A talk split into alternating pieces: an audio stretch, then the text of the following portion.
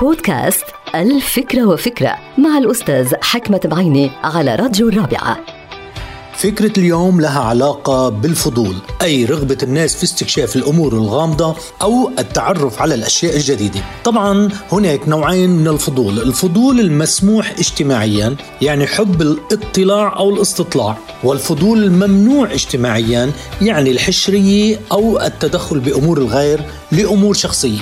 بالحالتين لابد من التأكيد على أن الفضول بشكل عام هو محرك أساسي للدماغ وشبكة العصبية داخل الدماغ اللي هي نيورونز وهو أيضا عامل صحي جدا للدماغ بيساعد الإنسان على استكشاف الأمور وتعزيز العلم والثقافة. ولكن الفضول المسموح هو الأفضل إلنا ولغيرنا هو المحبب أكثر لقلوب الناس وعقول الناس. إذا احذروا الفضول الممنوع.